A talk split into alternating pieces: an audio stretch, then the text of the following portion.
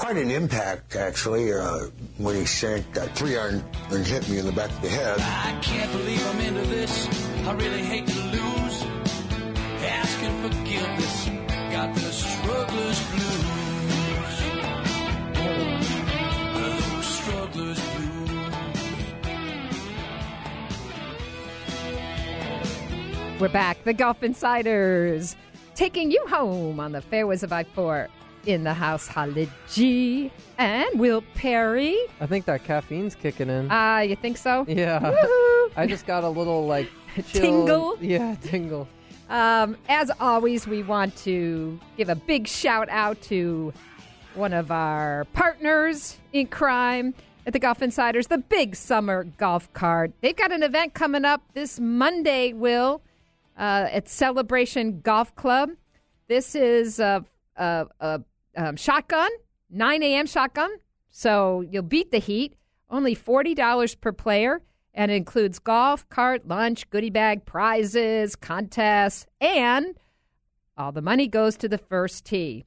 We played in their event. It was so much fun. Um, you just, you know, just show up. If you want to just come out and play, they'll tee you up with somebody.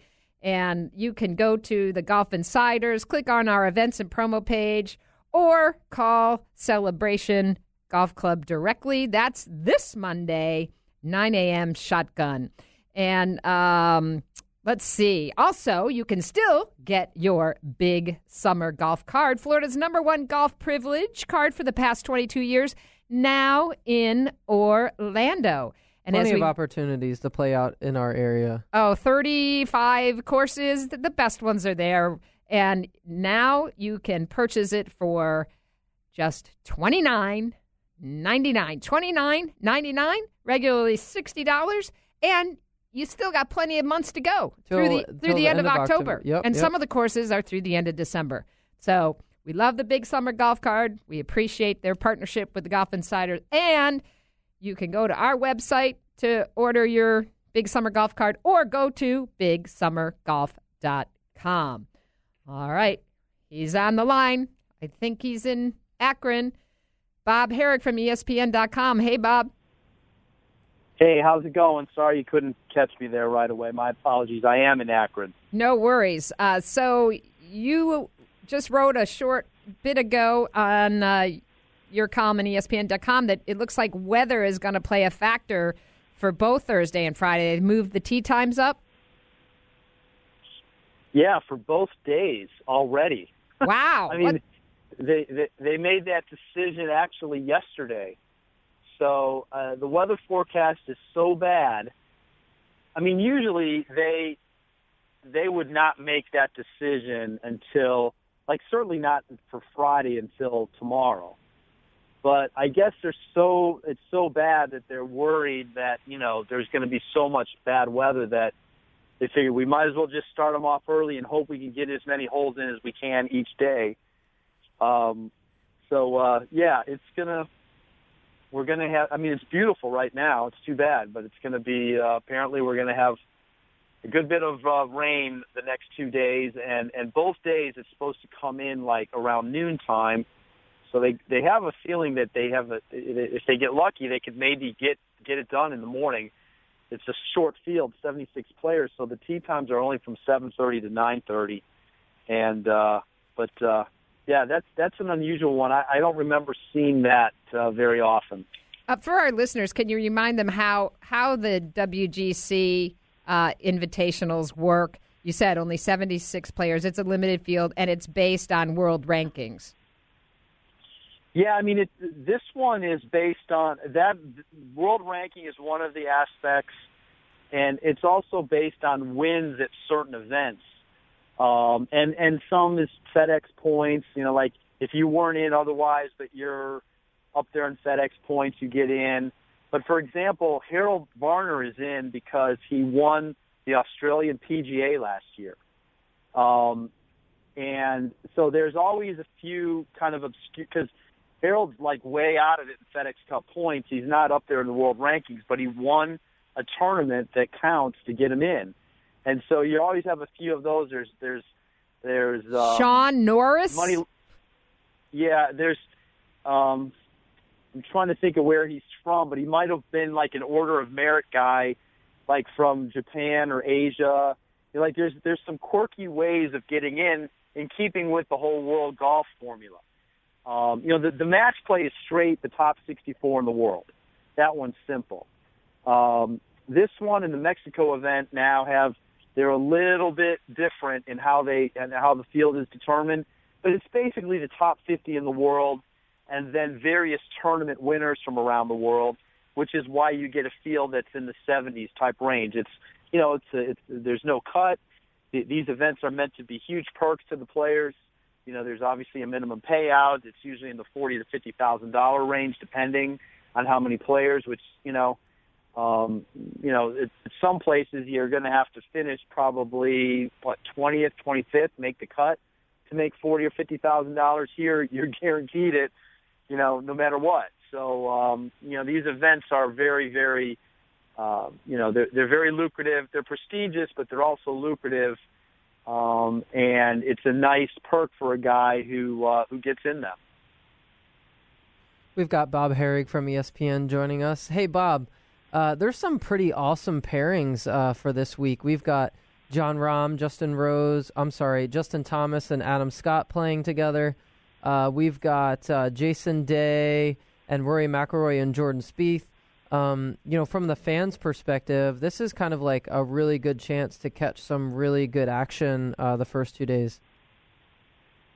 Yeah, I mean, I think they make a point to try to do that. You know, to to have some really good groupings, um, and uh, you know, again, it's you, you you've got all the top players, and uh, why not? I mean, really, when you go through those those groupings, there's not too many players on there who aren't known to golf fans, um, and. Uh, uh, you know, obviously Jordan and Rory playing together the first two rounds is, is pretty cool, given that you know they, they they've got a nice little rivalry going right now with with Jordan having won the last major and Rory. You know, many people think he's a great favorite for the one at Quail Hollow next week, the PGA Championship. Uh, you know, obviously Jason Day's been number one in the world. Um, so uh, that's a really a really good group to watch. It's just a shame they're they're making a play so early. Don't you think Rory has really got to be uh, looking at this PGA Championship um, in in a big way to, uh, you know, hopefully cut Jordan off at the pass in terms of getting the first opportunity at the Grand Slam? Yeah, and it's a lot of pressure to put on yourself, isn't it? Um, you know, to sort of make it come down to that. Uh, I, I think it's not so much about Jordan as it is about, you know, if he doesn't win three years without winning a major after that great run, you know, and and really, kind of derailed by injury. You know, in 2015, no, he didn't win the Masters, he didn't win the U.S. Open, but he was you know, top 10 or so in each or borderline at the U.S. Open. And there was a lot of anticipation for that Open at St. Andrews with Jordan going for the third straight and Rory, of course, having played St. Andrews quite well. Uh, you know, it was it was setting up as an epic showdown. Of course, Rory hurt his ankle playing soccer, and and then you know his first tournament back was the PGA, and who could expect him to really be be fit and ready to go? He wasn't. And then last year, um, you know, he just uh, he just didn't really have it in, in the majors. Uh, uh, you know, it, it wasn't like it was a bad bad showing. Uh, he missed a cut, I believe, at the PGA. Uh, then he got hot at the end and won the FedEx Cup, and so there was a lot of anticipation going into this year. And then he got hurt. He got hurt in January. It affected his lead up to the Masters. Played only one tournament between the Masters and the U.S. Open missed the cut at the U.S. Open. Actually missed three out of four. And, you know, really his first kind of decent tournament since the Masters, really, was the Open, where he tied for fourth, and he had his problems there, too. So it's almost been kind of a lost year for him. It's a lot to put on yourself to say, well, man, now I got to win the PGA. Uh, even though he has won the tour event there twice, and it just sets up so nicely for him. Everybody's been kind of looking at him as the guy to win there, and uh, and we'll see if he's got enough time to get his game in shape. And now he's going to have a new caddy and that whole distraction. So a lot going on with Rory right now. Well, and speaking of Rory, I mean, from the perspective of, you know, him coming into that event, wow, I just, I need your help on this one. I, I had a total mind fart here. All right, So, I've g- I got one ready to yeah, go. I wanted to, I wanted to fire back on Rory, but just totally slipped up. Bob, I I'm curious because it's a guy that I frequently pick and and I thought was going to win on Sunday. That's Charley Hoffman. I'm I'm wondering when Charley's going to break through and and win a major. Yeah, I mean, uh, he's really having a heck of a year. Um, you know, he was there at the Masters. He was up there at at uh, at the British Open for a little while. Um, obviously, last weekend, you know, playoff. Um, it's kind of hard to fault him. You know, it's uh, he made actually made a really nice comeback to get into it. He's been knocking on the door a lot, and you know, um, there's a lot of players out here who who talk about his talent, and uh, and, and wouldn't be surprised if he if he did pull it off. But um, you know, the thing that always kind of that I question is for a guy who's been out here so long, he just only has a handful of wins, um, and you know, there's a lot of scar tissue on the veterans who who've you know th- that's the beauty of what Jordan's been doing, frankly he's got these wins under his belt at a young age, and he's built up confidence. And the negatives are, far outweighed by the positives. A guy like Charley, and even some degree, and Matt Kuchar, they have they've played so long, and even though they've had success, they've also seen the downside, and it just makes you wonder if if um, if that is a bit of a mental hurdle to overcome.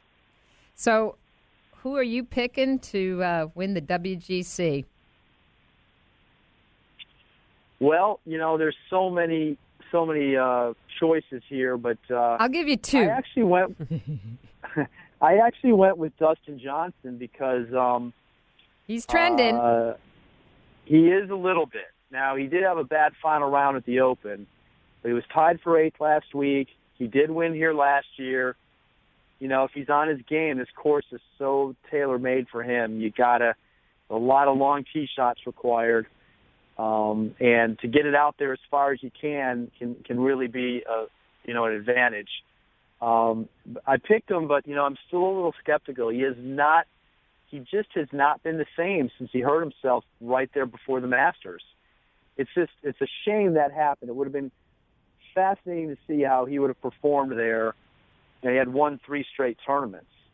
And how, how would he have been in the mix? Would he have been in contention? You know, even if he didn't win, you know, he then he, he rolls into his next. You know, he took some time off after that to let the back heal. He did have a good tournament at the Wells Fargo. He, you know, he missed a playoff there by a shot, but really hasn't done much since. Missed the cut at the U.S. Open. Missed the cut at the Memorial. You know, um, uh, so I'm picking him, but it's uh, it's a tepid pick at, the, at, at best. All right. Well, as always, uh, we appreciate time with Bob Harig from ESPN.com, live from Akron. Thank you, my friend, and stay dry over the next couple of days. Thanks a lot. Take care. Listening to the Golf Insiders 96.9 The Game. More golf talk coming up. Stay with us.